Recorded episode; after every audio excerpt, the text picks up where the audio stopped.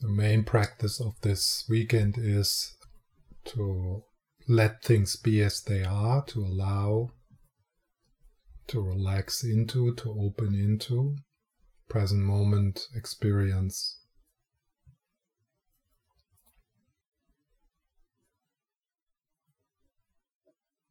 To that way of looking, to that way of being presence, present I also called it compassionate abiding.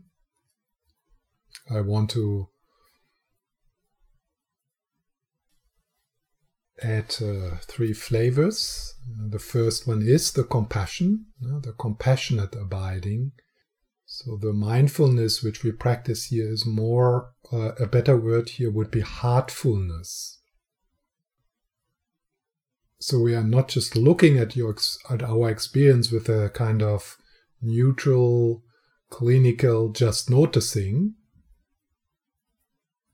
But uh, we try to introduce a flavor of heartwarmedness, of kindness, of softness, of tenderness. One way to do that is what we did this morning to call upon the Buddhas, to call upon one's teacher,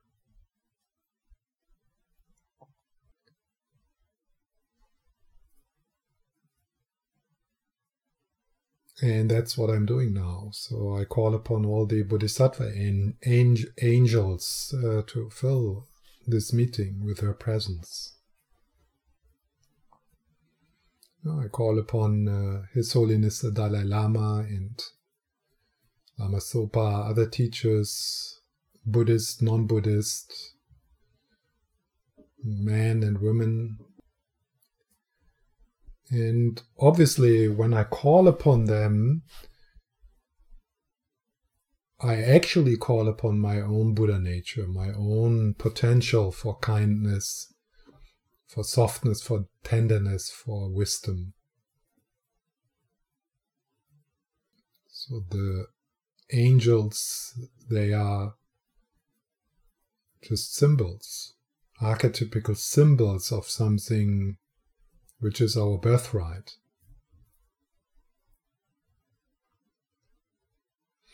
But for some people, it makes uh, sense to have a bit of maybe a visual image or like a sense in the body that you're surrounded by beings of light who love you and who look after you.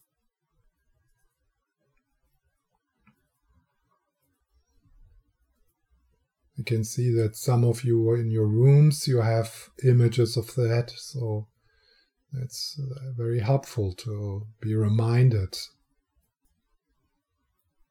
of the always presence and activity of the enlightened mind, of the enlightened heart within and around us.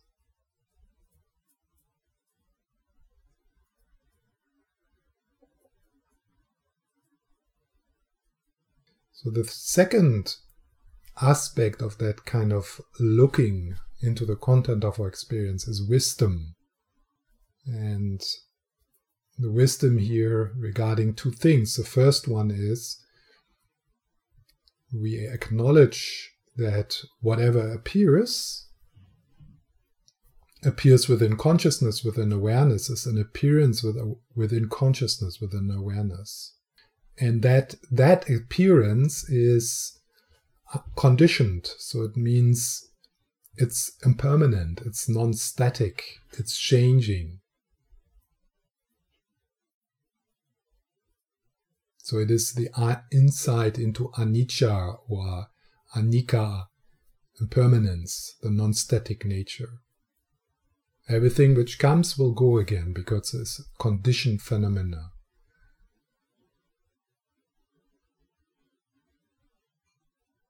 So in the image of the swirling autumn leaves, that is emphasizing the flow, emphasizing the change, emphasizing the impermanent, non-static, non-static, energetical aspect, characteristic of these appearances.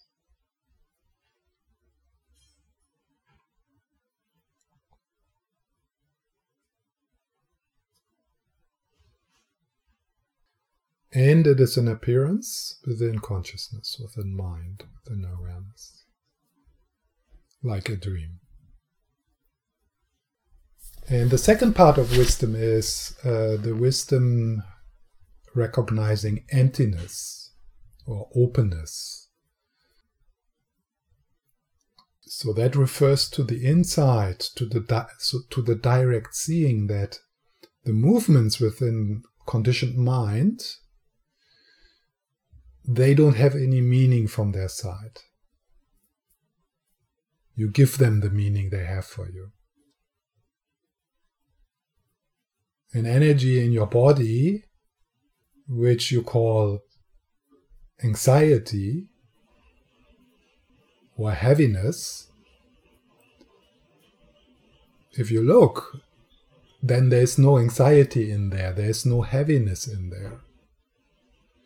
So you look, or you try to look at the content of your experience without labeling it. Because it is the function of labeling, which is a function of the conceptual mind, which makes the experience into what into that what it is for you. So what is that which you usually call anxiety what is there actually? So you look at that. What is there actually? Okay, anxiety, it's a word. A word is not a problem, it's just a word. I could also call it pudding. But what is there actually?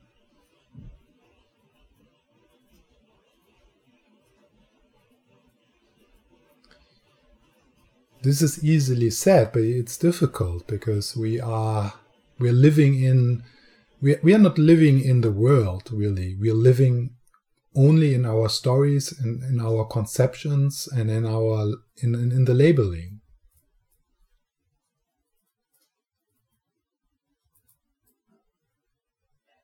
We are not in touch with reality. We are in touch what the conceptual mind, what the labeling process makes out of reality.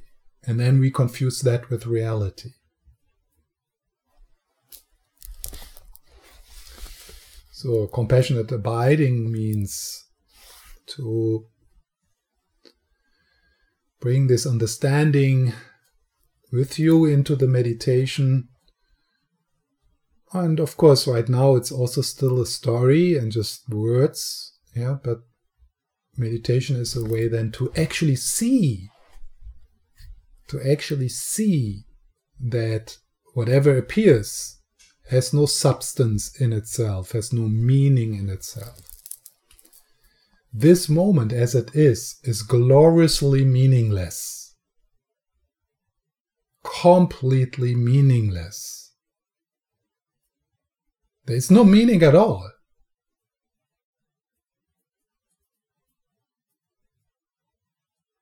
This moment is completely free, gloriously free.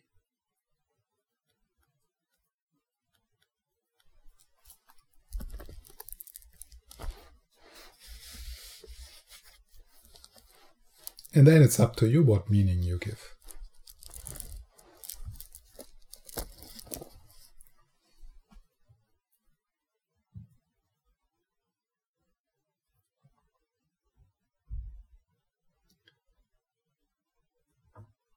The the emptiness view or this union of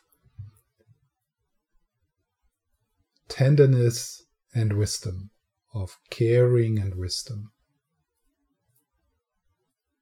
that's the loving gaze of Avalokiteshvara, the Buddha of compassion, Chenrezig.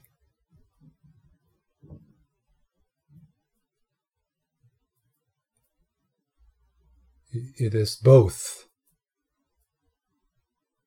love and wisdom.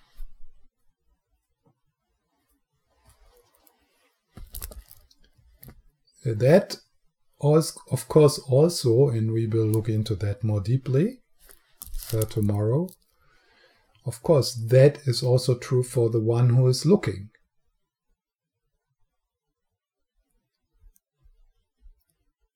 Also, the one who is looking, the eye, the observer, the witness, is empty, is unfindable. There's nothing there. It's like a rainbow vividly appearing, but there's nothing to hold on to, there's nothing in there. It's just an empty appearance. There is an appearance, and this appearance matters and is important because it makes us suffer or it makes us happy. Like a dream can make you suffer and can make you happy. It's, it works. Yeah. How does it work? It works as a dream. That's how it works. So, the same, a memory or a story of the past where you were hurt, it's completely empty. There's nothing there. It's not real in that way, but it exists and it can hurt you. How can it hurt you? Because it is fabricated, it is made up. That's how it hurts you. So it matters. It matters, but not really.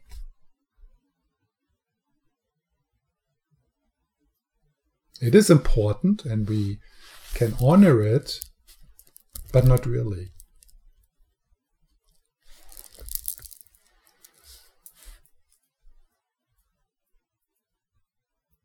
The rainbow is a good uh, a good image uh, here because when we have an appearance of a rainbow, we naturally bring wisdom into it. In the sense that we have figured out that it doesn't make sense to run there and try to cut out a, a piece of the rainbow. So, and there's wisdom there because we understand this is a fleeting moment. It comes and it goes. We can enjoy it, but you know, we don't make a big drama ar- around a rainbow. We can enjoy it, it's beautiful, it is a beautiful appearance, but we can't hold it, yeah? and we know it. So, a rainbow is a good example how we have the capacity to relate to something beautiful without grasping, without attachment, because we have realized that's silly to try to catch a part of the rainbow or something like that. Actually, we know closer we get to the rainbow, it will disappear.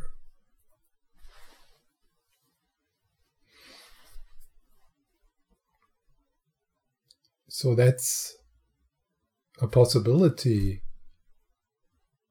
to have a kind of intention for this coming session to regard experiences, whatever appearance you have, like a rainbow, with that kind of wisdom. And also with that kind of awe.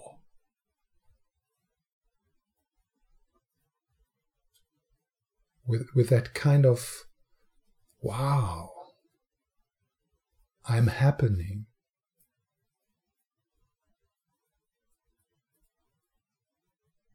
It's amazing.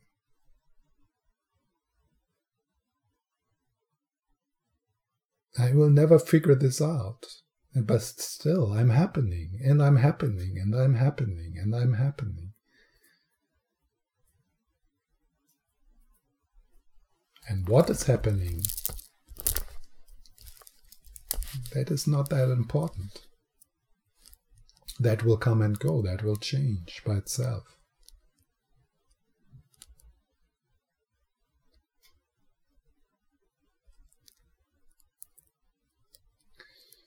So let's sit quietly with that.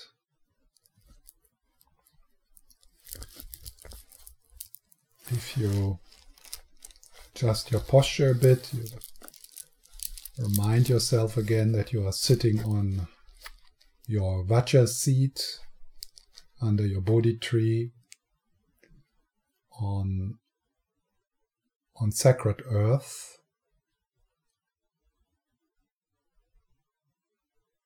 So you're assuming the place as practitioner, as a spiritual warrior. Meaning there's this commitment in the posture of being here and staying, and being loyal to who you are and what you bring with you and what is happening, being loyal. This is me. This is what is happening. This is my life as it is, just now. And I'm here. I'm taking my seat in the midst of it.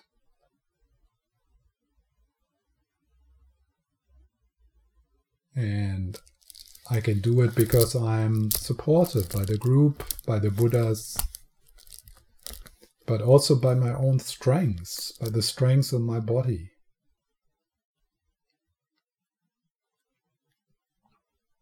And I'm willing to open, soften, and that might show in the front of your body. So your chest is open, your belly is open.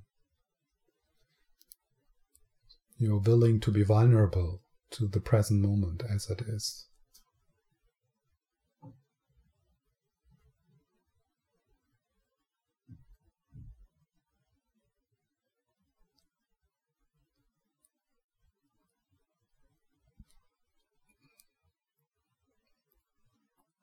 And then it might be helpful to also take the breath as a place to return to, as an anchor.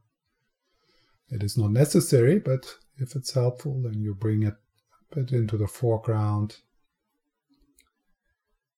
Again, with the in breath, emphasizing sliding down into the felt sense of your body, embracing holding softly, touching gently. And then with the out breath, emphasizing the quality of letting go, of giving space, of balloons, getting into the sky, floating up. So that with the out breath you can soften a bit in the belly and in the shoulders. You soften the resistance, the tensing against.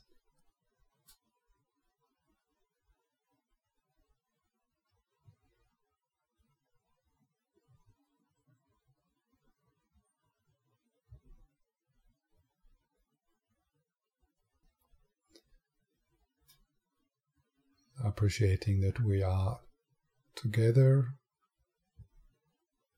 that we're breathing into the same space.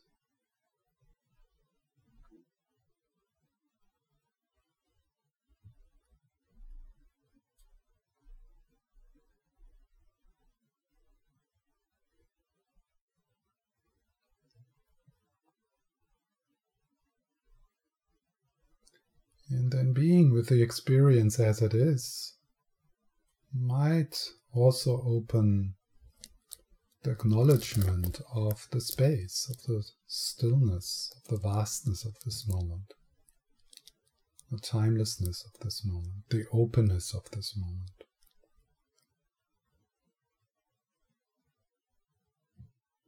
So we are aware of the contents and of the space at the same time.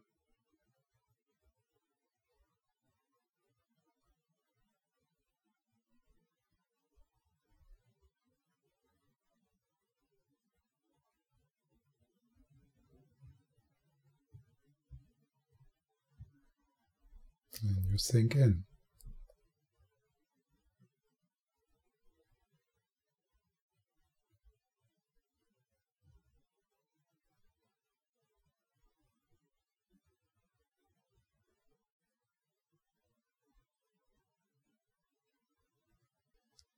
And again, whatever you experience is an appearance within, within awareness, within consciousness, within mind.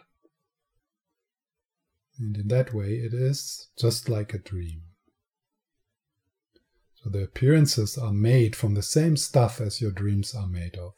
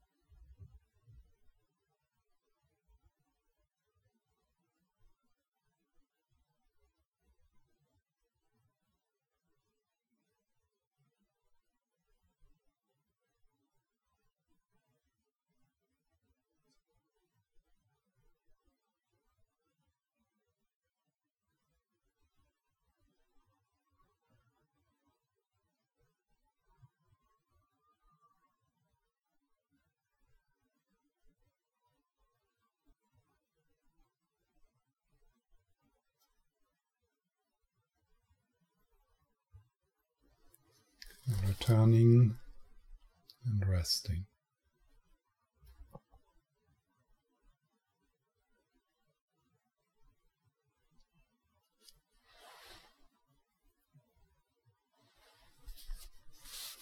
And then bringing the first part of the wisdom, the wisdom, the view of wisdom, and that is the non static nature, the impermanence, the flowing,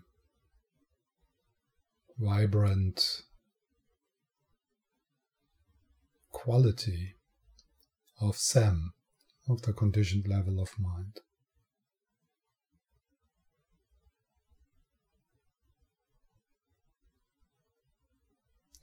So even if a certain mood stays over the length of a session, or heaviness, or peace, still, moment by moment, it is changing, vibrating. It's non static, there's no substance in it. Like a rainbow stays also for a while, but there's no substance in it. It's vibrating, it's changing, moving.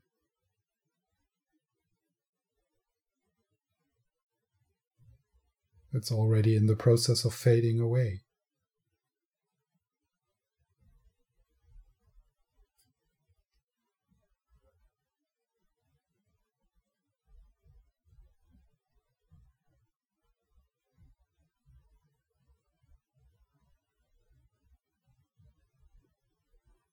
So, whatever is in the foreground of your experience, the breath, something else in the body, thoughts, feelings, letting it be as that is, and recognizing the non static nature.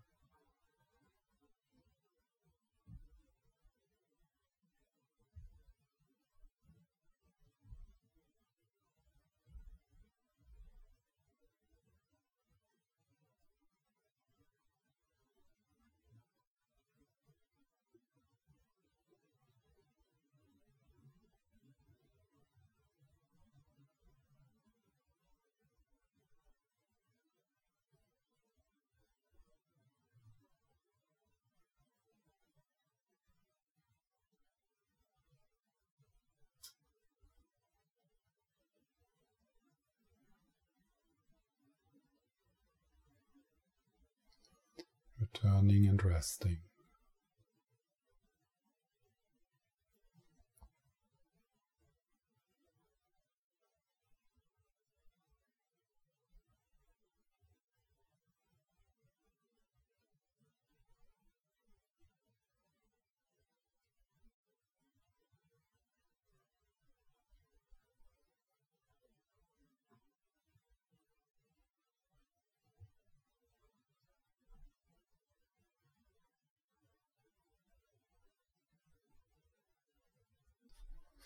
And the second part of the wisdom is that these appearances within consciousness, they are empty.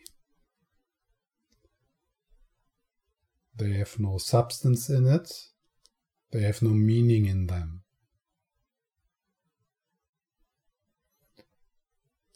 So if you notice felt sense in your body, something which is already somewhat in the foreground, could be emotional, could could be physical. So you notice its non static nature, but also that it has no meaning. So, what is it without words? What is it without stories?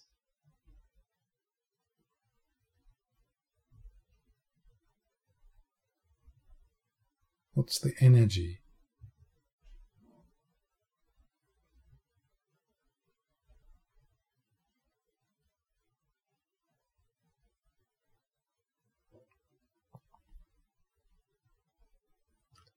And then you rest.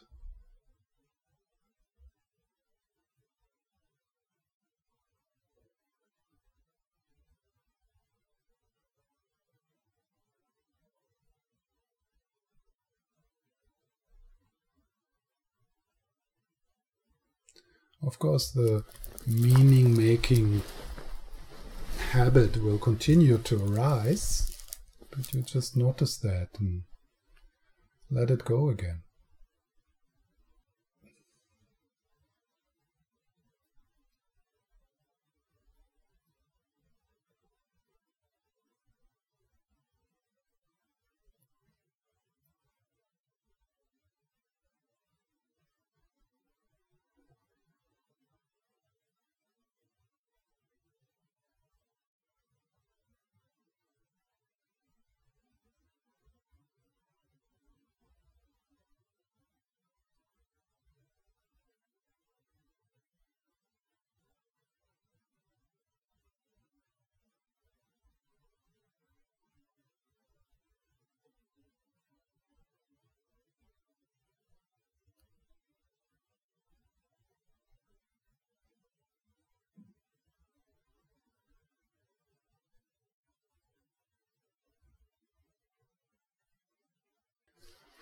And if you're doing that, then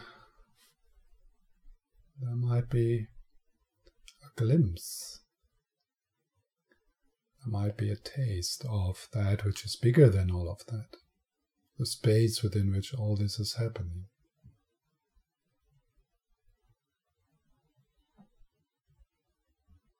Awareness of awareness.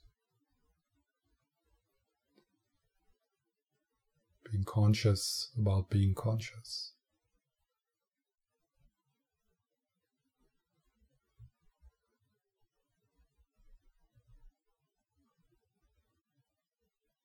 Is peace here? Not even a little tiny bit. The stillness here. Space openness, this presence here.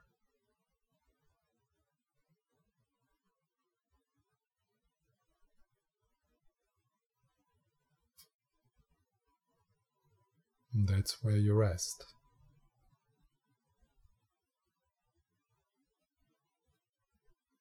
That's where you sink into, where you dissolve.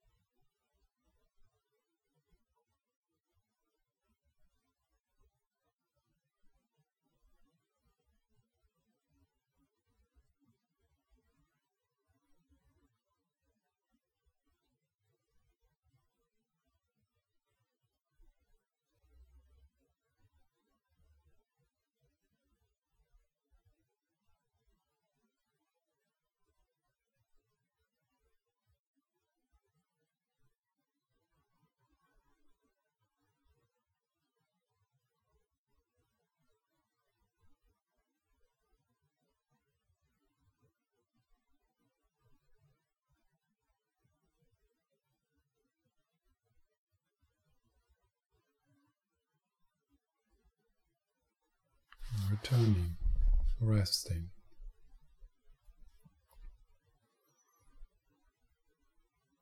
Whatever you experience is an empty appearance within consciousness, vividly appearing like a rainbow, made from the stuff your dreams are made of.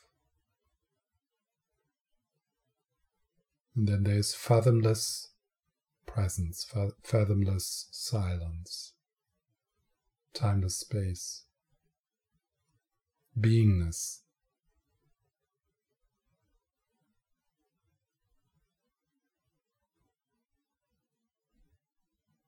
Infinity, unity, peace.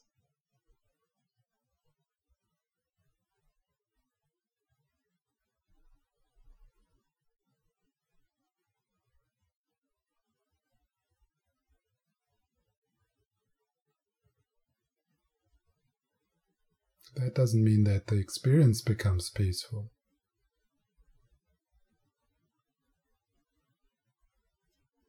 We become aware of the primordial peace, the natural peace, the uncreated peace.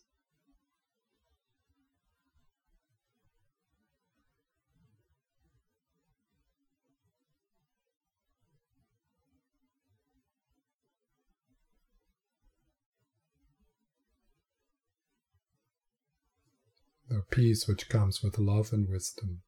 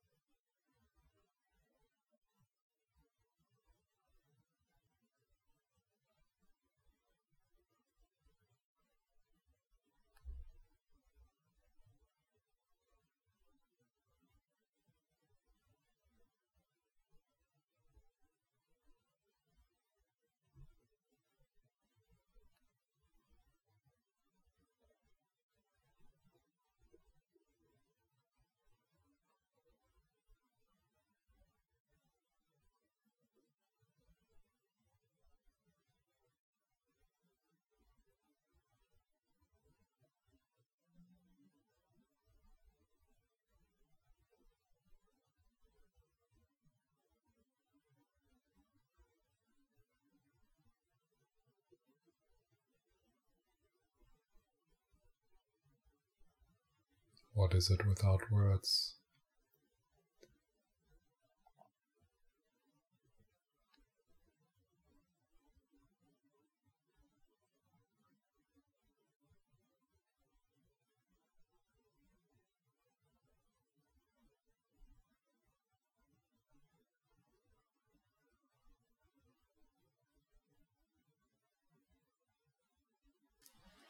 Yes, and then we slide out of this in your own pace. Maybe it's possible in that transition to looking uh, not immediately to collapse into I'm here, I'm this body, and I look at the world which is out there, independent. Uh, but there's that spaciousness still, that openness. That also what you see is an empty appearance within consciousness, within awareness. Now, the image you see when you open your eyes, it's in the same place and it is made of your dreams. You could say it's in the same part of the brain if you want to localize it. And it's exactly that part where your dream images are.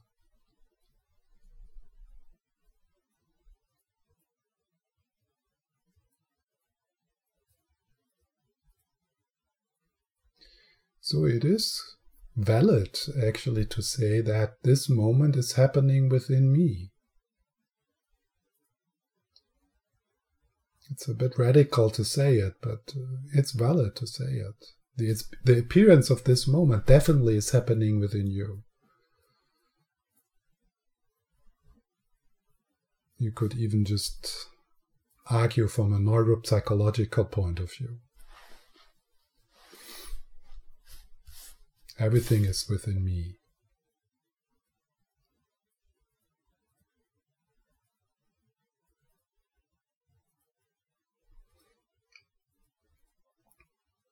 Short break soon, but I want to comment uh, to the question. I I forgot to ask it, but uh, it's about the question says my feeling that came up that I'm not good enough comes with a memory that I don't want to let go of, but I would like to let, let go of that feeling.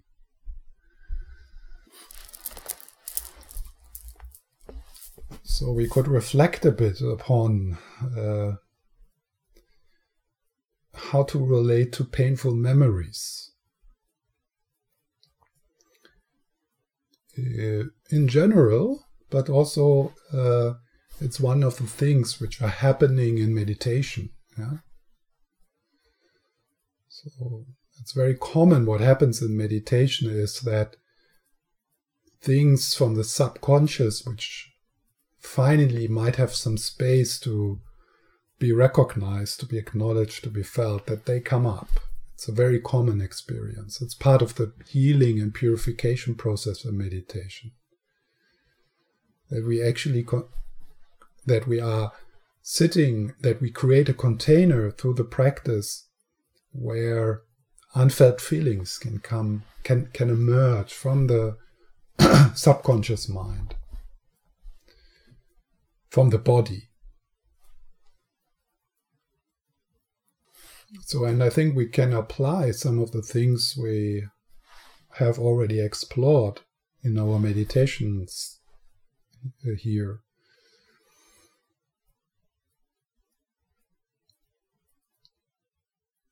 And this is also, I think, part of every trauma related uh, healing work. And that is, there needs a time for just feeling the feelings. I think there is no way to let go of something, to forget something, to let it behind you, without feeling the feelings.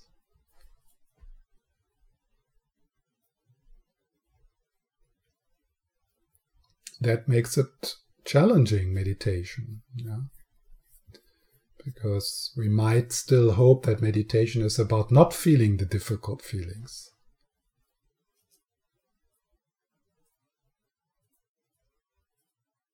Kind of healing the hurt, healing the trauma, without feeling it, just cutting it out like a uh, like a cancer, cutting it out and throwing it away. And in that process, we bring the tenderness into it. We bring the breathing practice into it. We bring wisdom into it, knowing the non static nature appreciating that a memory is just that. It's just a memory. It's it's a story. I'm not saying, oh, it's just a story, so it doesn't matter. No, no, it is it is just a story, but it matters, obviously, because it hurts. But it is a story. There's no, I mean, the past is finished, right? There's no reality to that except the story. It's not here.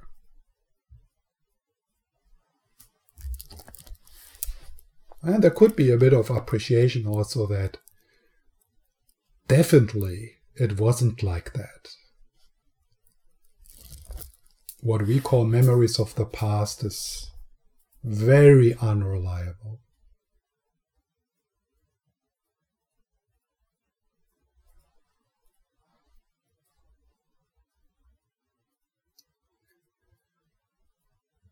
Then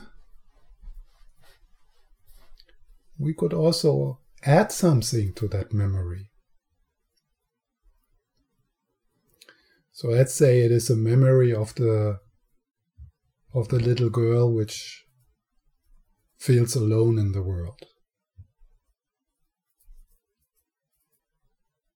Nobody loves her.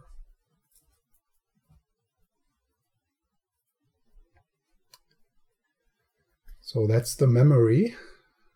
And again, first step, really stepping into the shoes of that little girl and feeling her feelings.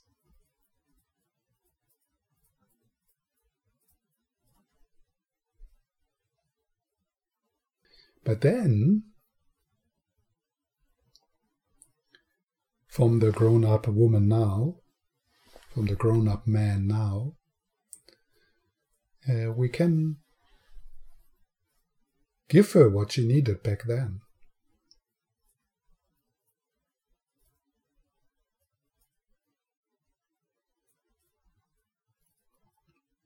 So we don't change the memory, but we change the feelings we associate with that memory.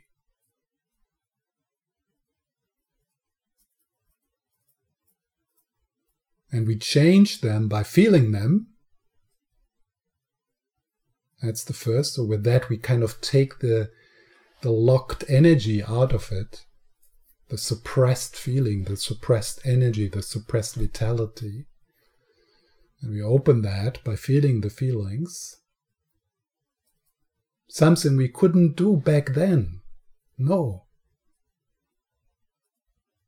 For the little girl, it was life threatening to feel alone. There was no way that she could feel all the feelings. It was too much. The only way to survive that was to disassociate, to not feel the feelings. But now you are big. You grow you grow up.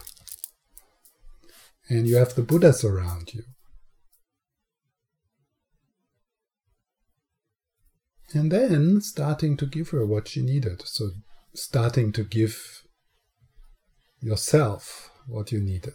Or starting to give what the felt sense of the little girl in your body needs.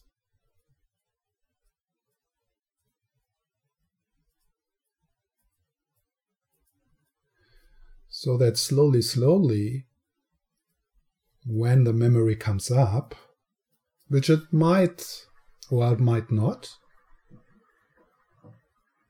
because sometimes when we have really integrated something, we have brought some healing into it, some forgiveness, then that memory mightn't have no reason anymore to turn up. But if it comes up, instead of being a reason to go into a spiral downward and identifying with and being overwhelmed by the associated feeling with a certain memory, suddenly the same memory becomes a reason for tenderness, for caring, for love, for healing. So you keep the memory but it has a completely different meaning. You associate, you condition a different set of feeling around it.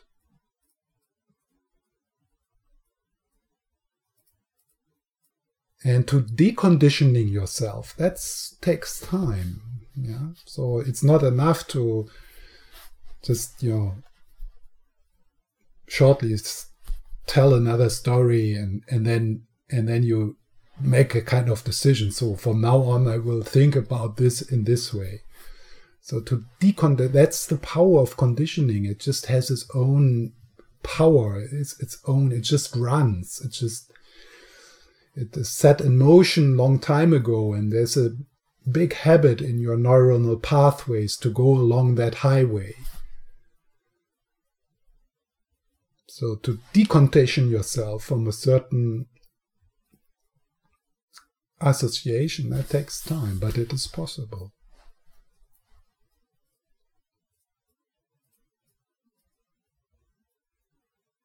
This maybe gives you also a bit of an idea how um, compassionate abiding as a practice is actually a very powerful healing method.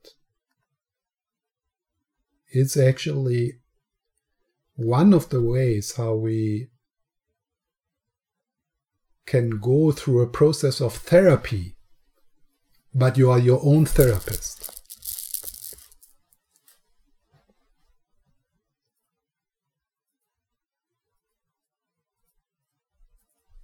You do the internal family therapy. And the true self is the therapist. And what's the main job of a therapist?